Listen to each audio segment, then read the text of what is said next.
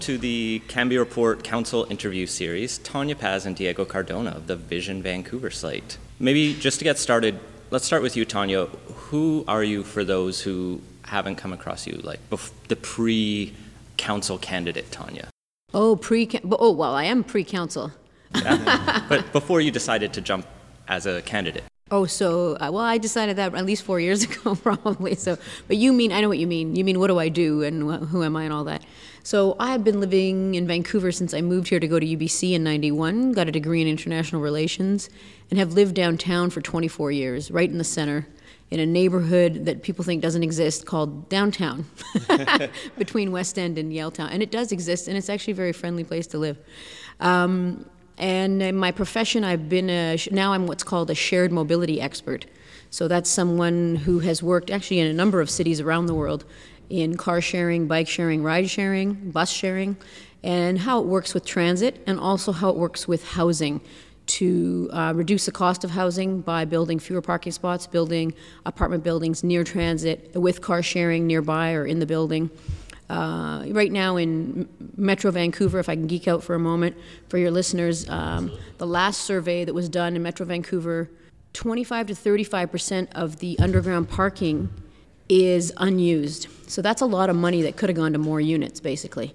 So uh, looking at looking at all those kinds of ways to make cities smarter and uh, and obviously greener. That's my biggest passion. So I guess I'm at heart I'm an environmentalist, but that's what gets me up in the morning. But there's a lot of reasons uh, not to want uh, all that. Uh, I guess, oh, and then maybe this is too long, but I also, the last six years, have volunteered for the city of Vancouver, you know, just for kicks in my spare time. About 10 to 25 hours a week, actually. Um, uh, chairing the city's active transportation policy council. So, advising city council, park board, school board on walking, cycling, skateboarding, transit, and public spaces. So the the new squares that we have, the car-free spaces downtown, like uh, uh, yeah, Jim, Jim Deva Plaza, 800 Robson, and Robson and Bute. And for you, Diego, I know a lot of people heard your story during the by-election, but maybe just for those who didn't, you came to Canada as a refugee. I did. So my name is Diego Cardona, and uh, I, I'm from Colombia. I came from Colombia as a refugee in 2005, and I've uh, settled in Vancouver mid late 2006 after being in a, for a while in Montreal. And that sort of shaped my whole experience. I'm really someone who's rooted in the lived experience of, of, of myself as an individual, of my family, and of the communities that I work and organize with and uh, advocate for.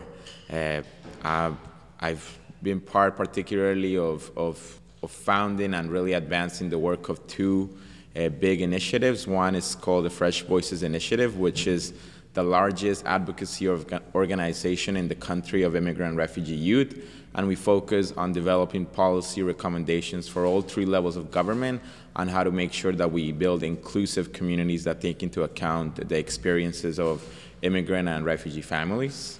And also have done a lot of work uh, with youth from care. I'm a, I'm a former foster kid myself uh, around the age in which we transition out of government care, particularly with the Federation of BC Youth in Care. But also, we've done a lot of work to try to overhaul the foster care system so that we no longer have uh, young people who actually die in the care of government.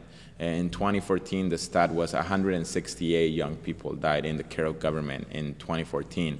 Uh, so we have a system that's actually not only producing poverty and homelessness for those that can transition out of it, but it's also killing people while they're in it. So those have been my my biggest passion for being involved in, in the community and in, in systems change. And I'm more locally, I, I've been advising the, you know, I've advised the city of Vancouver and the Vancouver School Board on anti-racism and multicultural issues, uh, particularly on the Access Without Fear policy and the motion to allow permanent residents to vote in Vancouver. And so that's kind of some of the work that we have to follow on after the election. And so Vision's been in power for a decade, essentially since it was created, but it's also facing a lot of negatives. People are very polarized on the party and maybe not as enthusiastic. How are you trying to overcome that this election? Actually, when we knock on doors, that's the, we don't find that, right? So we're okay. only knocking on, we're not knocking on everybody's door. we're knocking on certain doors, and those doors uh, are still strongly with us. So that's great. I would say that, yeah, your average person, there's maybe 200 noisy people on Twitter who, some of them, you know, venomously maybe hate us. I'm okay with that. A lot of the bold leadership that, that we took, uh, our leaders took to make tough decisions, have turned out to be very beneficial things. You know, think about all that heat on uh, Point Grey Road, and Seaside Greenway. And how many times now when I see a dad playing with his kids and I say, oh, wow, they're really having fun here. And he says, you know, he doesn't know who I am. He says, you know, they, I was really against this thing when, when it first came out, but now I love it. Same thing with Arbutus Greenway, same thing with Burrard Bridge, same, same thing with so many projects. I mean, I know those are transportation projects, but the same thing with the temporary modular homes, right? The first one that went in was tough, and they did it anyway. It was the right thing to do. And since then, we've got a number of sites that look really good. And I would add to Tanya is uh, people are really excited about the, the team of folks that we're running this time around. You know, it's folks that haven't been elected before. Only uh, Heather and Alan are the only, and Catherine, who's in park board, is also an incumbent, I guess. But you know, so it's a bunch of people that bring new energy and new perspectives. So people are also open to hearing what they're what we're all about. So it's so it's a, it's an interesting dynamic, I would say. I would also say that what the provincial government, the new provincial government we've had in the last year, what they've done is helping us a lot. So our Attorney General David Eby talking about going after the money launderers, talking about oh, going after people with speculation, um, uh, the you know all the house flipping that's going on. People are then able to see, oh, you can't blame all of this on the city. Some of this is from other levels of government, and they start to understand that the, how complicated the housing issue is. So the big issue on everyone's minds and at the front is housing, and it's the crisis. Many people are saying, what, in your view, is the crisis? And given that Vision's been in for a decade and sort of developed in that time, maybe it predates it in some ways. What do you maybe maybe that's up to you to argue. But what will Vision do to address the crisis going forward? Do you want me to go? Or do you want to want to start? Whatever. Sure. I mean, that, so like. so that was the first question. wa- What's the What is the actual crisis in your words? Well, I mean, there is no there's there's no doubt that there's a, there's an affordability component to the crisis. is a, is a big part of what makes people anxious and emotional, and it's why they're so passionate about uh, the issue of housing. Uh, I think a big part of the crisis is also non-market housing, like how much non-market housing we need. You know, when we compare ourselves to other G7 countries, we don't build as much government housing as others because the federal and the province and the federal and provincial governments have been out of the business of building housing for a very long time. Before I was born, that's how long they've been out of this. So I think there's a reality uh, around addressing affordability, and so uh, part of what we're proposing around that is we want to make sure we protect the current affordable stock. So that's renewing co-op leases and renewing the 10 most urgent ones in the first year. I'm building 2,000 new co-ops because we know co-ops are a good model that promotes affordability, community, that promotes a sense of belonging. Uh, but then there's also the, the real question of options. There's, that's, that's also part of the housing crisis. You know, I, I've grown up in Vancouver since I've been in a single family neighborhood. That means I've always grown up in big houses. My parents have passed away. It's not just my sister and I. Uh, we want to continue living in single family neighborhoods because we like the one we live in, but we don't need the space that we currently have. So it's also about creating different options for people in different parts of the city. And that means that we have to look at zoning and what we allowed in different parts of the city. We've, we've now passed duplexes for now, now they will be legal in most parts of the What? city. wow. And you know that's I know a lot of my friends that live south of 41st. They live there and they live in laneway houses because it allows young people to stay in single family neighborhoods. So I think there's an affordability component, there's an options component to it, and I think our platform is is trying to address both the supply uh, component of the crisis, but also the demand. After Saturday, we're likely to see a very diverse council of people of all kinds of stripes and political colors. Vision's best case scenario might be five councillors with a mayor who is not on your party. How do you work with an independent mayor or maybe an NPA or a Yes Vancouver or some other kind of mayor, plus people of other parties to get through the policies you're passionate about? Yeah, I'm not worried about that at all. Um, the progressives have worked really well together uh, this time, and um, so we would consider that to be um, some of the independents running, Vision, One City, Greens, Cope. Um, I think you know, and a range, and we purposely all run not a majority in order to um, um, to work together. We're planning to work together, and we've met with Kennedy Stewart and Shauna Sylvester, and would be happy to work with either one. So uh, we're we're ready uh, to to move things forward as soon as we're sworn in November fifth. Yeah. Yeah, I mean, I would add to that. You know, I think the beauty.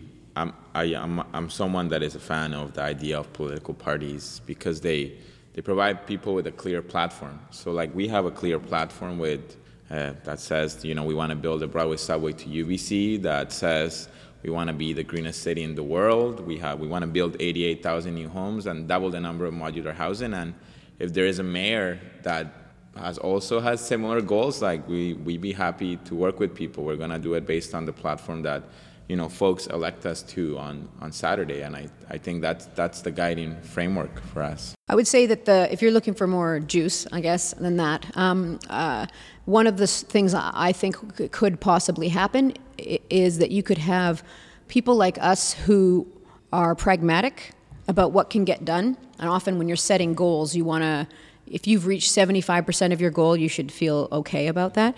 So, when some of the decisions we'll have to make will not be perfect, they're not going to be exactly ideal situations that we're setting up, whether it's housing or transit or something else. And I, I think if it's, but I think if it's 75% towards what we are working towards, and we've had to make a couple of compromises, then we need, must move forward. And we could, we could, you know, say, oh, because of our principles, we're not going to vote for this, but that ends up really stalling things. So I, I, hope that there are others we want to work with who also have that, that in mind, that we will do our darndest to make it work for as many people as possible, but that, uh, as we know in planning, uh, the perfect is the enemy of the good. And so we need to move forward uh, regardless. With that note, let's move into some lighter, less political things. One question we've been asking everyone is Justin McElroy ran this bracket to see who was Vancouver's unofficial ambassador, and Canuck the Crow won, and Gregor Robertson conceded very early in that to the Crow and endorsed it. Who would be your picks for Vancouver's unofficial ambassador? Unofficial ambassador of Vancouver. Oh, there's so many. I was actually just thinking that, you know, that uh, we're a city that's rich in resources. When I, I, I, don't have an answer for you, but when I was in uh, Buffalo, New York for a month, I, I volunteered there for a month because it's a declining city, and I wanted to know how a city, you know, gets to that shrinking its size and, and having the troubles it has, and how do we avoid that. Uh, and it's often huge, massive projects that they've spent too much money on and get built and aren't needed and that kind of a thing. And what's left really in, in Buffalo is a lot of human resources to pick it up. And as I was going through inviting people to an event on Facebook, I thought, wow, we have so many human resources in our city that, that make it work. Everybody doing their bit, you know, everything from the Cambie report to, uh, yeah, to helping, to reviving people who've OD'd, you know. Uh, uh, I, would have to think about it. Yeah, I mean that's that's uh, that's uh, I, I I don't know if I have an answer of who like a single who would I pick a, a single individual who is the you know an ambassador of the unofficial the unofficial ambassador of Vancouver. I know. I mean I would have to go with like I think I think peer workers who are doing work in the downtown east side. I think I think they they really embody uh, something that we should be really proud as a city and I think lately, for me, as you know, as someone who really connects with the All on Board campaign, the folks that are promoting free transit for kids and folks in low income, like I know very much what it's like to not be able to take the bus because you don't have money when I grew up, and I, I think they're doing as a, a good service bringing those issues up. So I would, I would pick either, you know, the folks running the All on Board campaign or peer workers are as my unofficial ambassadors. All right, and my last question is Vancouver's changed a lot, even since you moved here in 2006. What's one thing the city's lost that you wish we could bring back, whether it's a venue, an event, I don't know, maybe a team or a other idea? Well, I can tell you, you know, I think uh, something that we've lost that, uh, you know, I hope uh, comes back is that's an interesting question. I was gonna say, I was very fond of this little cafe in in near Kingsway, near Kingsway and Main, called the Heartwood Cafe, and you know I think uh, they've lo- they we, they really left Vancouver because they were both a business but also a, a an ethical social enterprise. So you know everything was organic. People were being paid living wages. Uh, if people couldn't afford the food, they could pay on a sliding scale. And I don't think that in the world we have created the, the kind of economic uh, mindset to support those kind of uh, projects that are like really community mandate, but they also have a business framework to it because I don't think that's how capitalism works. I don't think so. I so I think that that requires a broader conversation about capitalism. But that and I think you know it's policing costs have gone up in general for public events and. And a lot of the ones that I really like that happen on Granville Street don't, no longer happen on Granville Street because policing in Granville Street is really expensive thing and liability insurance. So I think uh, how do we revitalize Granville Street so those festivals can come back to? That's come up a few times. Yeah, I think it's it's a big big question, and, and the main concern is policing costs. I'm such a film fest buff. I try to go to as many film fests as I can in our city. And when I was working at Modo and signing up nonprofits and sponsoring things, I ended up, you know, we ended up sponsoring a number of film fests and becoming quite the arts advocates for that. So I love old movie theaters. And there was, I'm trying to think of the name of it, there was one on Granville. I had a particularly rough uh, weekend once in 1993, and it was always used to be 250 for, and you could stay for three movies. So it was the the little one on the west side of Granville Street. Um, and I, I like I like the balconies too. Maybe it's because I'm a short person. I like to watch from the balconies up high. But I would say a couple of them that that somehow we've been able to save this year.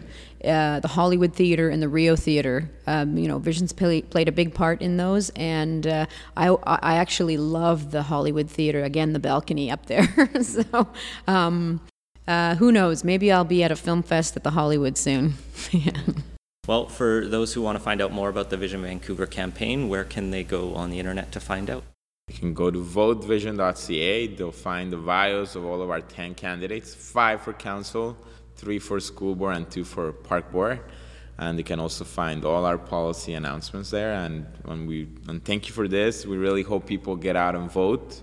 Uh, unfortunately, I think a lot of people are predicting low voter turnout for many for many factors that you know that might result in that. So as many folks as that you can encourage to go to the polls, um, that's amazing. And of course, from our perspective, uh, as many folks that you can encourage to go to the polls to vote progressive. Yeah, it's I know. always good. Exactly. I know a lot of urbanists uh, listen to your program, so I guess I would say if people want more housing and more transit, they would they would do well to vote for us and for One City, and have a look at who else is for more mass rapid transit, like a Broadway subway, before uh, choosing other otherwise. Thank you both. All Thank you. right.